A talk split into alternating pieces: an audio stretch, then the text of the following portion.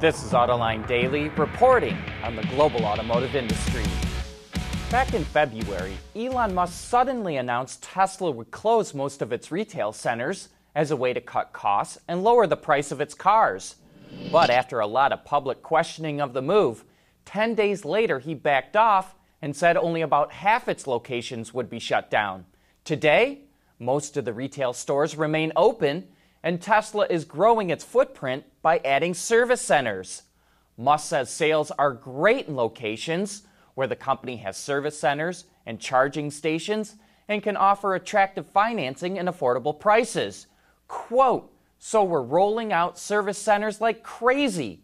Service centers are the key to sales, not the retail location." Honda has been teasing its upcoming little electric car, the Honda E, throughout the year. And now it's showing off the car's dual touchscreen. It consists of two high-res, 12.3-inch screens that can be used independently by the driver or passenger. You can swipe and browse just like with a smartphone, and it allows you to swap information across the two screens. You can view social media, music, internet, and navigation services on the widescreen, and while driving, all selections can be made by voice control or through steering wheel controls. The production version of the Honda E will be unveiled later this year, and the company is taking reservations for it in the UK, Germany, France, and Norway.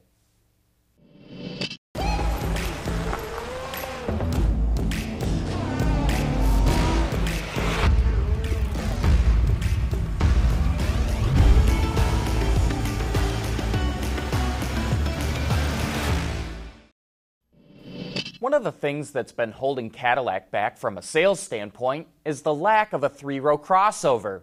The new XT6, which slots between the XT5 and Escalade, plugs that gap. With a base price of $52,700, the 7-passenger XT6 comes nicely equipped, including an air ionizer, 6 USB ports, and a 14-speaker Bose sound system, to name a few items. It's powered by a 3.6-liter V6 with 310 horsepower that's mated to a 9-speed transmission. Just about all the safety equipment you can think of is now standard, except for an optional automated braking system that works at speeds over 50 miles an hour.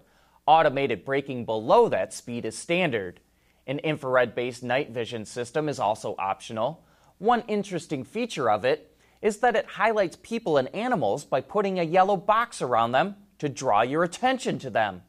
There's a sport model priced at $57,000, which includes all-wheel drive with active yaw control and torque vectoring, active dampers, and 21-inch wheels.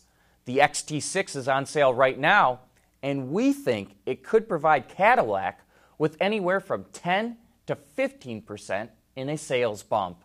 Speaking of Cadillac, we ran across this terrific lineup of classic caddies at this year's Concours d'Elegance at St. John's. This series of photos really shows the evolution of tail fins that started out as little bumps on the back of the rear fenders in 1948, which continued through 1956.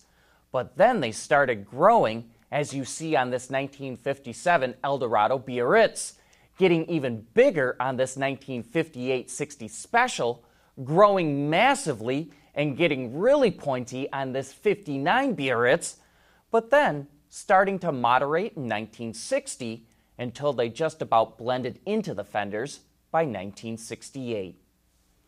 The Formula One Grand Prix of Germany was supposed to be a showcase for Mercedes-Benz, which won all but one race so far this year. It outfitted its mechanics and team managers in period uniforms from the 1950s, including ties, suspenders, and tweed caps. And it painted its cars to honor the silver arrows of the 1950s. After all, Mercedes was celebrating 125 years of involvement in motorsports and its 200th start in Formula One. They even brought in a film crew from Netflix to document their dominance over alles this season. But the race turned out to be a disaster. Valtteri Bottas crashed out of the race.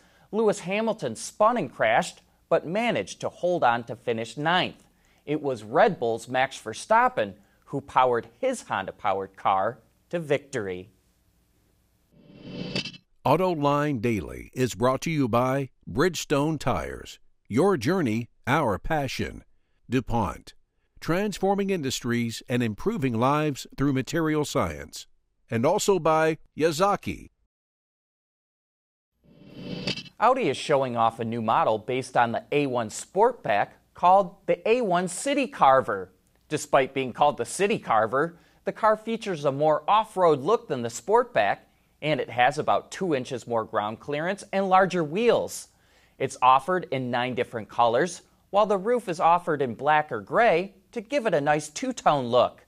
The interior features the company's digital instrument cluster, along with a 10.1-inch touchscreen. The Audi A1 City Carver hits European dealerships this fall. I knew it! I knew you all would have no problem identifying this car sent in by viewer Richard.